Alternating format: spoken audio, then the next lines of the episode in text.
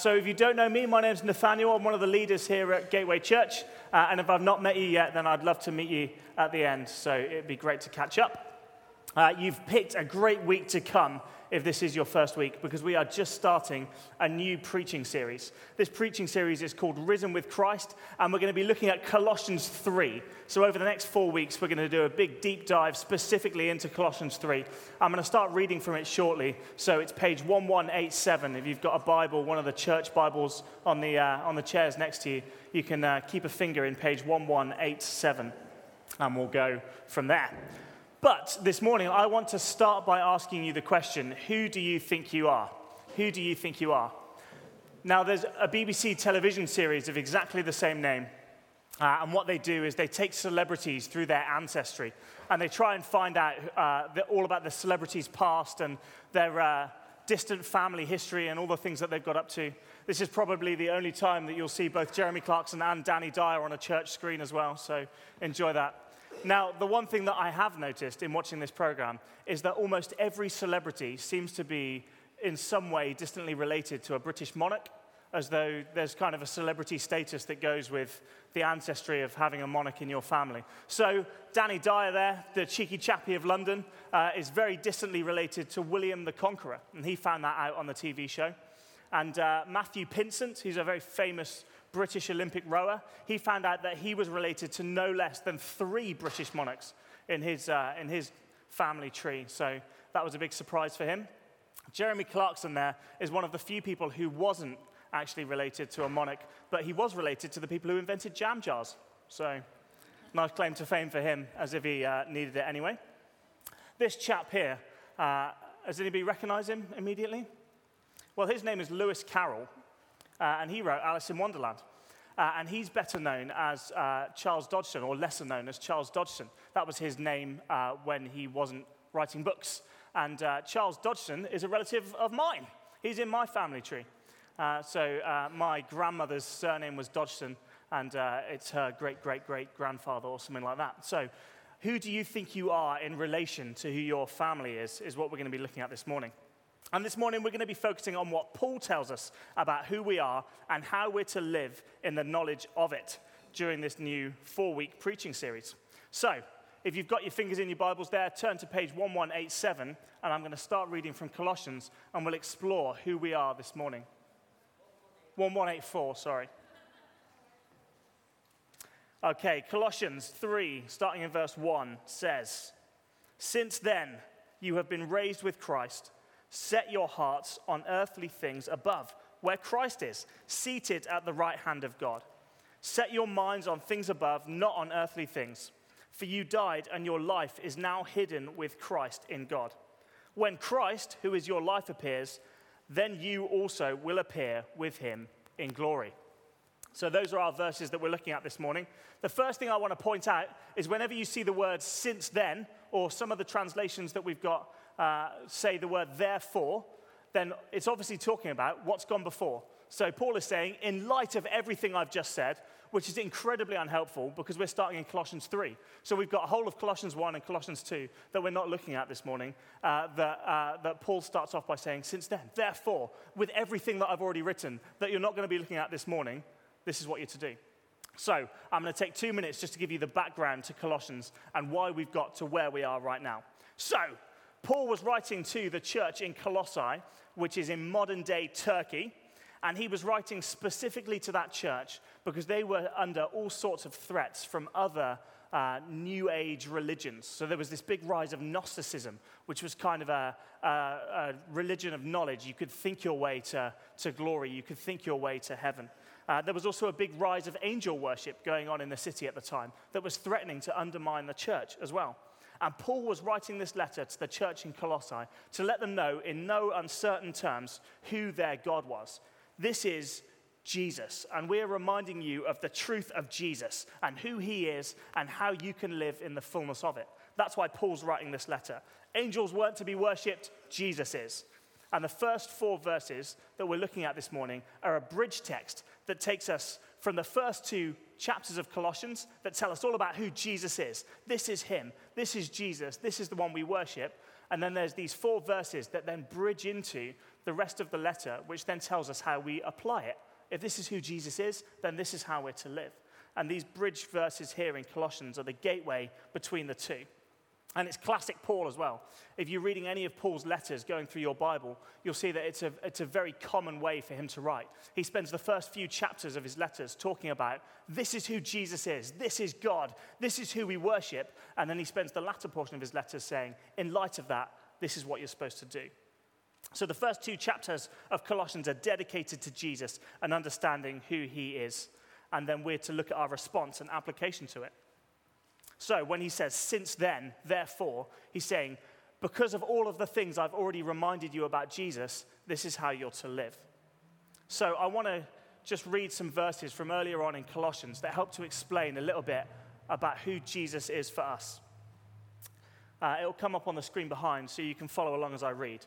But Colossians 1, verse 15, starts this way The Son is the image of the invisible God the firstborn over all creation. For in him all things were created, things in heaven and on earth, visible and invisible, whether thrones or powers, or rulers or authorities. All things have been created through him and for him. He is before all things, and in him all things hold together. He is the head of the body, the church. He is the beginning and the firstborn from among the dead, so that in everything he might have the supremacy. For God was pleased to have all his fullness dwell in him and through him to reconcile to himself all things, whether on earth or things in heaven, by making peace through his blood shed on the cross.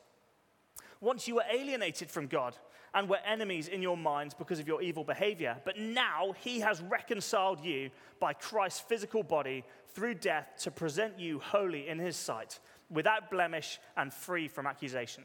If you continue in your faith, established and firm, and do not move from the hope held out in the gospel, this is the gospel that you've heard, that I've been proclaiming to you and every creature under heaven, and of, I which, of which I, Paul, have become a servant.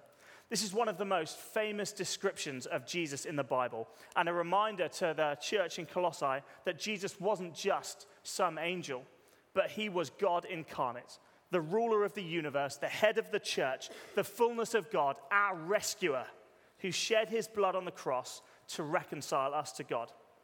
He is the one who has made us without blemish and the one the whole Bible points towards.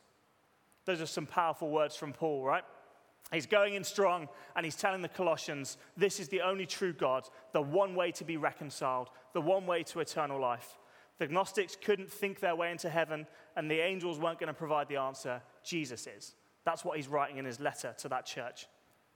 So, as I said, Paul always begins with who we are before he tells us what to do. So, since then, therefore, in light of what Paul has been writing, in light of what we've read, who do you think we are? Well, Paul tells us in the very next words we are risen with Christ. He says, Since then, you have been raised with Christ. So when we're thinking about who we are, we are raised with Christ, dead to our old life, hidden in Christ, and anticipating glory. He's saying, Hey, if you're a Christian, your life has changed forever. Remember how you used to live? That's rubbish. It's time to change. We don't have a series of commands to follow, a checklist, a to do list, any pillars of faith, or anything that we have to do in order to, to make ourselves saved. What Paul's saying here is that we, uh, we don't have to, to earn our risen status. We just need to live in the fullness of who we are now, not what we once were. It's ours, we possess it, and we're supposed to live in the fullness of it. We are risen with Christ. It's important to understand who he's talking to in this portion of the letter. He's talking to people who are saved. So he's saying to those of you who believe, those of you who understand this, so those of you who've been made alive, you've been raised, past tense. We don't need to continue to work to be justified. God alone has done it, full stop. We've got nothing to offer God. He has done it all by His grace. You get His righteousness, and He takes on your sin and wrongdoing and rebellion and then he defeated sin and death forever when he was raised, and you are raised with him. We're to assume we're raised and justified by Christ alone. That's it, that's our status. So that's who you are, most simply, this morning. If you're a Christian, you have been raised with Christ. And you can say that over yourself this morning. I don't know if many of you keep up with the news locally, but there's been this one story that's captivated our household recently because there's this one house uh, out near uh, the Wessex Way uh, that you can win for a bargain price of 25 quid. So these guys obviously couldn't sell their house, so decided the best way to sell this house is to have a raffle. So one raffle ticket costs you 25 pounds, and you can win this mega home here. Let me run through what it's got. It backs onto the River Avon and comes with its own fishing license. So you can fish right off your back garden into the River Avon. It's got a music room, a cinema room, six bedrooms, a games room, a snooker room, a sitting room, and a living room. Not that any of us know the difference. No, me neither. Uh, and you'll be pleased to know that it's got a breakfast area separate to the dining area in case you want to eat your breakfast in a slightly different part of the house to the rest of, uh, the rest of your meals. This house is massive, and I can tell you for sure my house would fit in this house about 10 times over. My point is this if we won this house tomorrow, uh, we are supposed to live in the fullness of that house, right? you wouldn't expect us to move into that house, and because we've gone from a smaller house to a bigger house, we would just live in one bedroom, or maybe just use the downstairs bathroom because we don't really need the rest, you know. No, if you win that house, you live in the fullness of that house. You learn how to fish so that you can make the use of the fishing license. You learn how to play snooker so the games room doesn't go to waste. You learn an instrument so the music room becomes a music room because it's not a music room without music. You live in the fullness of it. You fill it with people. I mean, come on, it's a six bedroom house. It needs to have people in it. And you should live in the fullness of that house if you win it and not just confine yourself to the small bedrooms. It's what that house was made for. By the way, if anybody does enter the competition now, don't forget your old friend Nathaniel who told you about it. Okay? So, with all this in mind, since we've been raised with Christ, what were we made for? How do we live in the fullness of it? How do we live in every area, every bit of space that we're supposed to live in, in the fullness of our identity as risen in Christ? What we've won, or what actually is more theologically accurate for us to say, is what has been won for us is our eternal destiny a personal relationship with the creator of the universe for all time. So, will you live in the fullness of that, or will you confine yourself to your old way of living? We need to be on earth who we are supposed to be in heaven, living in the fullness of this new identity that's been won for us. It's our fixed status, it can't change ever. So, my first question for you this morning is actually do you believe it? Do you believe that you've been raised with Christ? Because that's what this morning's all about. If Paul is talking to those who've been saved, then do you consider yourself saved here this morning? Can you live in the fullness of this, or do you just totally not understand it? Because if you're in Christ, then you're to consider yourself risen with Him and a part of His family, and you're to live in the fullness of it. And if you don't know Jesus, or if you wouldn't call yourself a Christian this morning, then this can be your status this morning. You may have turned up out of curiosity or been dragged along by a friend or a family member, but I'm telling you this morning, you can change your whole destiny. You can walk out of church this morning knowing that you've got an eternal future with God. You can be a part of His family. And I'm going to tell you a little bit more about how you can do that later on. So, Paul has said, Since then you have been raised with Christ. He then goes on to say, Set your hearts on things above where Christ is, seated at the right hand of God. Set your minds on things above, not on earthly things. So, Paul's told us, You are raised with Christ. This is your identity. And because of that, set your hearts and minds on it. Set your hearts and minds on it. In other words, we need to reorient our thinking. We've got a new home in heaven alongside Jesus. We've got a new identity, a new family, and we will appear with him in glory. So, what should our hearts or eyes or minds be set on? Paul again is very clear on Jesus, to know him, to walk with him, to have him shape us and understand the joy of our salvation. That's why Paul took two chapters to talk about who Jesus is in this book, so that we can have joy when we look at, at Jesus. So he's spending the next two chapters now explaining Christ to people, so that when he says, set your hearts on Christ, people know why. This is how to do it. And I wanted to, to give you some practical tips very quickly on setting your mind or setting your heart on Christ, because I know it's very easy for me to stand up here and say, okay, guys, this is what we're all going to do, okay? Go. And then we're off. Uh, but actually, sometimes it's helpful to just spend a moment dwelling on what actually practically we can do to, to set our hearts on something or to set our minds on something. Because it's not just some form of meditation that we all do as Christians that means that we're setting our minds or setting our hearts. It's actively seeking. And there are very many things that we can do to actively seek or set our minds on God. And there's going to be a little list up here behind me. The first of which is reading your Bible. This, this Bible, this book, is the Word of God. The scripture is full of truth about who God is, who Jesus is, and who you are because of it. When we read about the image of the invisible God, the firstborn of all creation, like Paul has been writing in this book, it's easy to, to have that big picture view of who Jesus is. And when you open the scripture, when you read your Bible and understand who you are because of who Jesus is, then that's helping you to actively set your mind. You're, you're engaging with something. You're engaging with the words on the page that physically mean in that moment you are setting your mind on the things above. The next one is prayer. Nothing orients our heart better than praying for others, praying for family, asking God for help, thanking God for who He is. It's in those moments that you can be mindful about walking with God and, and your relationship with Jesus. The next one is Sabbathing. And Sabbathing is it's quite an old word. It means resting in God. It's, it's something that, that we're supposed to do often. And actually, I don't know how life works in your family, but far too often when we're resting, we're kind of blobbing in front of the TV and we've got Netflix on, and that's kind of the way that we get rest. But that's not really the way that the Bible talks about rest. Because when the Bible talks about rest, it, it's talking about learning to take time out of your, your busy day to day schedule to purposefully do something that brings you rest, to purposefully do something that draws you towards God. Uh, it might be, you know, re engaging with nature is a great way for you to purposefully rest or do some exercise, some meaningful activity. Even as I was preparing for this preach, I got to a point where I was a, a little bit uh, stuck for words. I went for a run, and it kind of re engaged me as I was running and praying and listening. And that was something I was actively able to do that helped me uh, to, to set my mind on God. The next thing is attending church. It's quite an easy thing to do this morning, isn't it? To set our minds on God, mainly because this guy here is talking all about God. So you kind of have to listen. It helps you to set and focus your mind on, on God. When we sing the songs that we sing, they're full of truth about who Jesus is. And as we sing them together, it should do you good. It should help you to set your mind, set your heart on God. Worship music is a great way for you to do that. Listening to Spotify at home, something that we do often as we're going about the, the day-to-day of life, doing the washing up or whatever it is. And it's just another helpful way, listening to the words that helps us to remind us of who we are. It might be that chatting with friends or discipleship or getting into community really helps you to set your mind on God. I'm very grateful for some friends that I've got here who are often uh, sending me links and verses and little notes about, about uh, our faith that I find really helpful in just aligning me to God uh, in my day to day walk. So it might be that there's some people around here that could even encourage you to set your mind or set your hearts on God.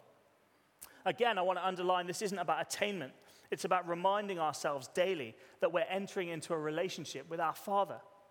These are just a few examples of things that we can do practically to set our minds on God, but they're by far, they're far from an exhaustive list, and I know it will be different for everyone, but I do want to encourage us. There's things that we could and should be actively doing as a part of our daily rhythm of life that should help us to set our minds on God. Now, there's a, a, a blog on the internet called Think Theology, and Matt Hosier, who preaches here often, he's one of our elders, he writes often for this blog, uh, and you can go and have a look. It's full of kind of uh, little daily things that, that uh, help to explain uh, Christianity and help to explain what we believe. Uh, and there was a blog this week that I found very interesting by a lady called Rachel Ruddy talking about mindfulness. And the reason I'm so interested in it is because mindfulness has become a bit of a buzzword where I work. I work at the university, and mindfulness seems to be the answer to everything at the moment. Hey, if you're stressed out, practice mindfulness. If you've got difficult health, practice mindfulness. If you've got a difficult situation, practice mindfulness. Hungry, practice mindfulness. It kind of seems to be the answer for everything at the moment. And I have to admit, personally, I, I have been known to be a little bit skeptical of it in the past. We once had this conference where 300 of us were told to sit in a room and we were taught to be mindful about what we were doing.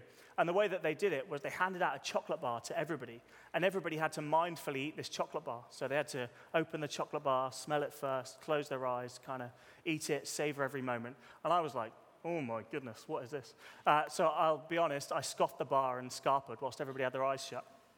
I, I, so I am a skeptic. But uh, in reading this post, I thought it was a really helpful way of kind of framing how some people actually uh, find time in their day to, to set their minds or set their hearts on God. Rachel's, Rachel's blog post talked about how she's redeemed mindfulness for Jesus, how she walks purposefully and looks out for Jesus at every turn, turning to nature to inspire her prayer as she goes. So she purposefully sets off from her house and goes on big long walks and uses nature to inspire her towards prayer or to help remind her of scripture as she goes. In her conclusion on her blog, she says this I return home refreshed and full of the goodness of God, not distanced from the world, but fully engaged and grateful for the care and design God has invested in it. I'm thankful that God wants to meet with me and speak to me through his world. At the heart, mindfulness is to be still and know that I am God. It's to calm your mind, to invite the Holy Spirit, to help you notice the world around you, to see the things as God sees them, to wash us in creation's beauty, to recognize your smallness, but to know that you're loved, to come as close to walking with God in the garden as we can.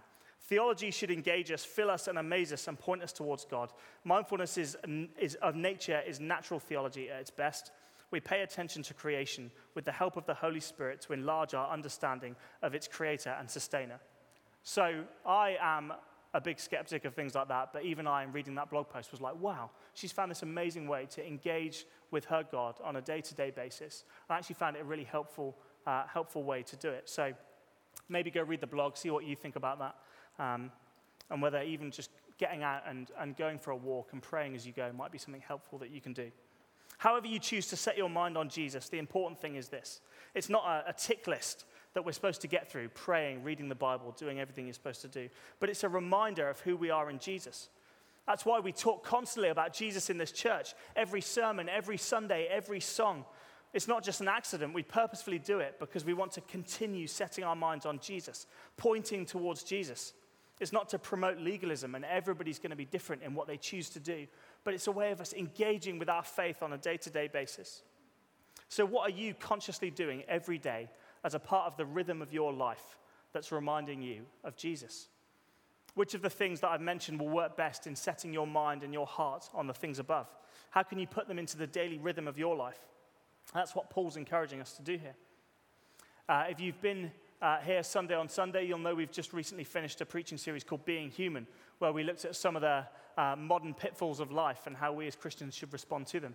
Um, uh, Matt preached one on, on the subject of technology and the pitfalls of technology and how they can uh, trip us up and distract us from the things that we're meant for.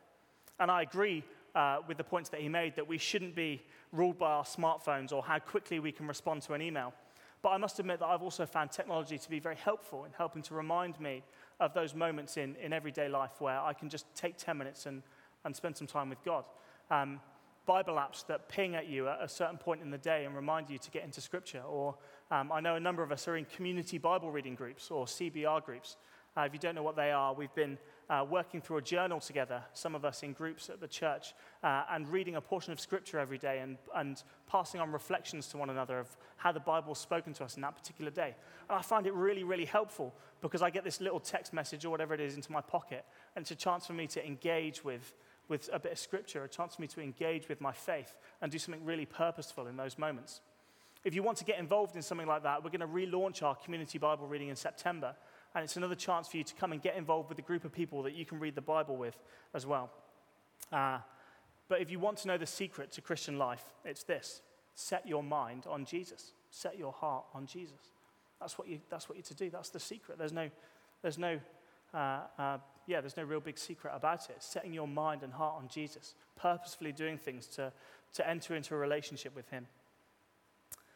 Paul goes one step further. He says, Don't set your mind on earthly things, but set your mind on the things of heaven. So when he says, don't set your mind on earthly things, what does he mean? Now, again, in the news recently, uh, I don't know if you've seen, but there's been a, uh, an ancient tomb found in the port city of Alexandria in Egypt. And they were hoping that this tomb would house the remains of Alexander uh, the Great. They thought this might be it. We finally found his tomb. It's going to tell us all sorts of secrets about Alexander the Great and who he was. And they were very disappointed when they opened it up and they found that it wasn't Alexander the Great at all, uh, uh, and they're still on the hunt. But I often find it quite fascinating when they find things from ancient history that explain a little bit more about how people lived. And actually, one of the uh, one of the burial rituals of the Egyptians at that time was that you would be buried with grave goods. You'd be buried with things that you might need in the next life. That's what they believed. Um, and in the tomb, when they opened it up, they found an alabaster jar that was full of things that they thought would be important uh, in the next life for this, for this person that they buried. Um, and it gave away a little bit of information about who this person was and the sorts of things that they valued whilst they were here on earth. A little bit closer to home, again, because I work at the university, I'm very privileged to uh, get involved in a few situations. Here was a weird one. a couple of years ago, I got a call from some academics who were out in Winterborne, Kingston, which is about 10 miles from here, and they found 10 Iron Age skeletons in the ground. Uh, there, they, there they are, all, all five uh, graves that they found next to a, an old Iron Age villa. Uh, and it told us all sorts about how people used to live in and around Dorset. And the people here that were buried, they were buried with uh, bowls and brooches and pots and devices for making clothes and devices for making salt. And it told these archaeologists all about how these people lived, the sorts of things that were really important to them. They think that often they were buried with things that they really valued in life. They found this amazing ornate comb that obviously somebody found really dear to them. It was a really dear possession of theirs whilst they were uh, living uh, on, on earth. And then they're buried uh, and they're put into these graves in the middle of now what's a wheat field. Uh, and that's it. There they've remained with their bowls and their combs and everything else for, for thousands of years, uh, uninterrupted until uh, we came along with cameras and whatever else. Um, but it all painted a picture of, of what they found important and how they lived.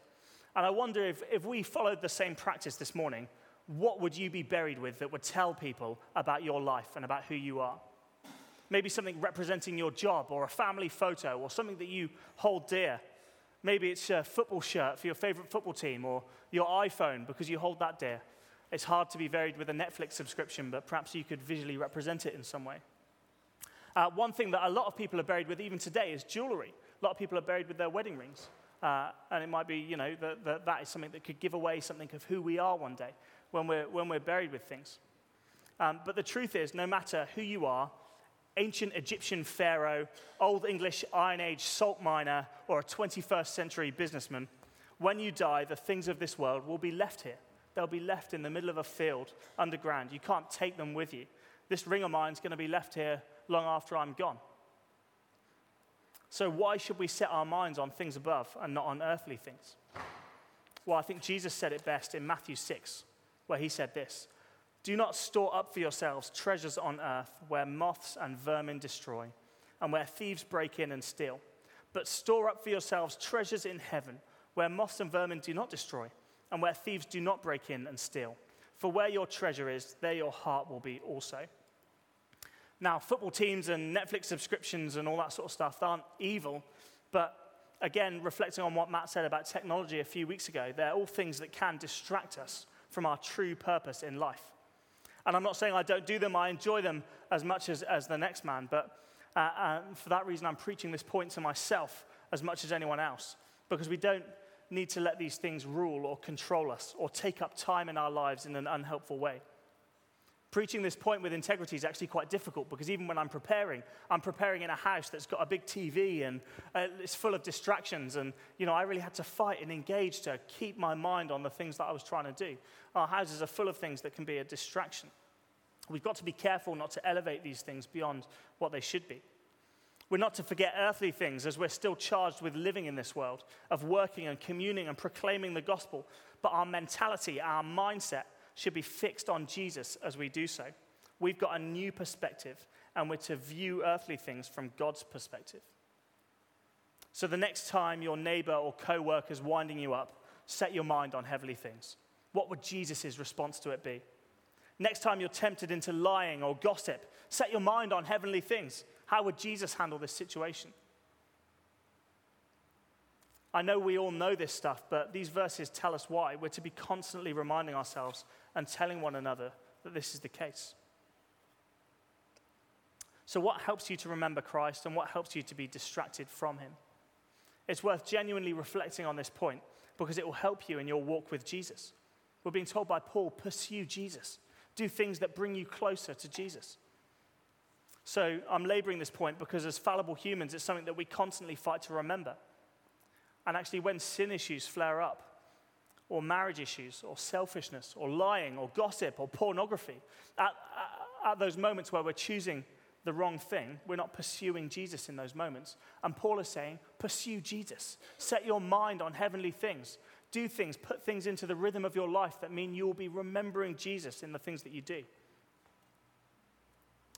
Because you have died and your life is hidden with Christ in God, that is your identity. So we don't do these things to justify ourselves, we do them to remind ourselves this is our identity. It will never change. Again, this is all past tense. If you're in Christ, you have died and you've died to your old way of living. You've died to sin's grip over your life. And you have died to your old identity, which had you destined for hell. And where are you now? You're risen with Christ. You are hidden in Him. We're being told to cast aside our earthly thinking, our secular mentalities and values, and exchange them for God's heavenly values and morals. This isn't just a change of identity, it's a change of heart set and a change of mindset. We've been renewed in Christ, and our identity is that of His family. We're children of God. We are set apart for Him, raised with Him, and due to be seated with Him in glory forever. It's a change of destiny, a change of destination for us. It's a change of family identity and all the inheritance that comes with it and it's a change of heart and mind. Our values should change, and our responses to people should change. Our responses to situations should change. The way we think about things should change. Being a Christian isn't a, res- a one time response to a prayer, it's a radical, destiny altering decision that should penetrate every element of our being and cause us to totally change. One commentator on these, uh, these verses put it this way The sorts of persons we've become in Christ and the kinds of actions we now take as his disciples must always reflect what and in whom we believe. For the Christian, the marketplace, the town square, the workplace, the fields, the shops, and their ruling elites are all under the lordship of Christ too. Everything has changed because of what Jesus has done. We've got a new identity, and our hearts and our minds should follow. Here, we're being told this should permeate every area of our lives. This isn't a religion for Sunday only. This is a whole new identity. Good, Spider Man's up. now, I'm a big fan of Marvel superhero movies. Uh, this is good. We've even got a new lectern this morning. I feel like I'm preaching from the Death Star. It's very uh, authoritative, isn't it? Anyway, I'm a big fan of superhero movies, and I can't help it. I just love them. I love the good versus evil battles, the explosions and visual effects, the uh, will the superhero uh, win out in the end, the origin stories. It doesn't matter what it is. I'm a sucker for it, and I'll watch it. And I very recently watched the latest Spider Man film. Uh, and it was talking all about how Spider Man became Spider Man. And we all know the story. He's a guy, he's at school, and he's just, you know, going about his normal teenage things, and he's struggling with what all teenagers struggle with. And then one day he goes on a field trip, and as has happened to many of us, I'm sure, you get bitten by a radioactive spider whilst you're at the museum. And then you, you turn into Spider Man, right? And that's, and that's what happens.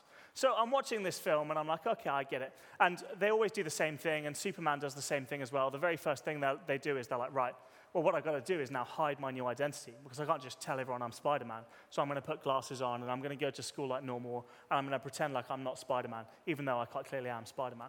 Like, the glasses are fooling no one, mate. But anyway, this guy's not Spider Man anymore. He's just the same person that he was before. The problem being for Spider Man is that the second that radioactive spider bit him, it changed his DNA. So he can try to not be Spider Man all he wants, put his backpack on, and go to school like normal. But actually, now his whole DNA has changed. He's meant for flinging webs and flying through city skylines and fighting crime and saving the world. That's what Spider Man's supposed to be now. He's Spider Man. His DNA's been changed. That's it. He's a new person. Well, this morning, you're all Spider Man, okay? The moment you became a Christian, you were altered. Your future, your identity, it all changed forever. And nothing you can do can ever, ever change that.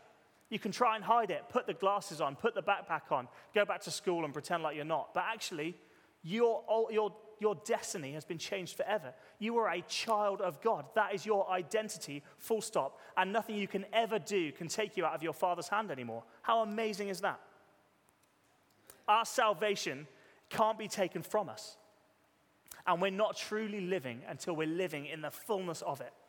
So we need to be swinging through the skyline, living in every room of the mansion, playing music in the music room, actively setting our hearts and minds on Jesus in the light of who we now are. Set your heart and set your mind on heavenly things, not on earthly things. Permanently set it. We're setting it like cement, not like jelly. We are setting it. It's a permanent state for us, okay?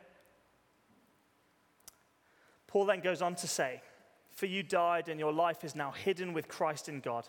When Christ, who is your life, appears, then you will also appear with him in glory. So we've been hidden with Christ. Verse 3 points out for us that since we've been raised, since we've participated in his death and resurrection by believing in the power of his salvation, we're now hidden in the truth of it. We can't escape it. We're hidden with Christ. It's brilliant news for us and another reminder that it's not of our doing. Because Jesus, because of Jesus, the truth of salvation is inescapable. We're hidden with Christ. And Paul goes on to remind us twice in verse 3 and in verse 4 this is our life now. Christ, who is your life? This is your life. You're a Christian and your whole life has changed. We know because Paul tells us so that Christ is our life. Our permanent state is now with Him, hidden with Him.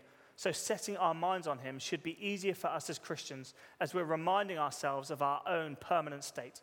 This is where we reside, like that big house, that big mansion that you could go away and win. This is our, our permanent home. We're to live in the fullness of it. When Christ appears, we will appear with Him in glory. Jesus is coming again. There'll be a day when Jesus will return. Jesus himself talks about it in Matthew 24. And again, it's going to appear behind so you can follow along. But he says this Then will appear the sign of the Son of Man in heaven. Then all the peoples of the earth will mourn when they see the Son of Man coming on the clouds of heaven with power and with great glory. And he will send angels with a loud trumpet call, and he will gather his elect, you, Christians, from the four winds, from one end of the heavens to the other, and you will be raised with Christ. It's a scary thing, and the Bible doesn't mix its words. For those who don't know Jesus, this is not good news. There will be a judgment day. The sins of all man will be laid bare, and those who deny his existence will see him face to face in that moment. There'll be no place to hide, no reasoning, no explanations that could possibly come close to God's glory. In that moment, all of us will just be stuck in wonder as Jesus returns. We don't know when, but we do know Jesus will come again. And the good news is, on that day where all sin is laid bare, those who know Jesus have a rescuer who paid for in full all that we have ever done wrong. So instead of rightfully receiving judgment or scrambling for some sort of explanation, we will be in glory with him. We've got a future anticipation to hope for. If you know Jesus this morning, this will be the case for you. You'll receive his righteousness in that moment. This should cause us to want to praise and it should cause you to want to pursue Jesus. So pursue Jesus. That's what Paul's telling us this morning. Not for your own sanctification, but because if you truly understood the implications of your rescuer who took the punishment for your sin, if you truly, truly understood it, then you'd want to pursue Jesus with everything that you had.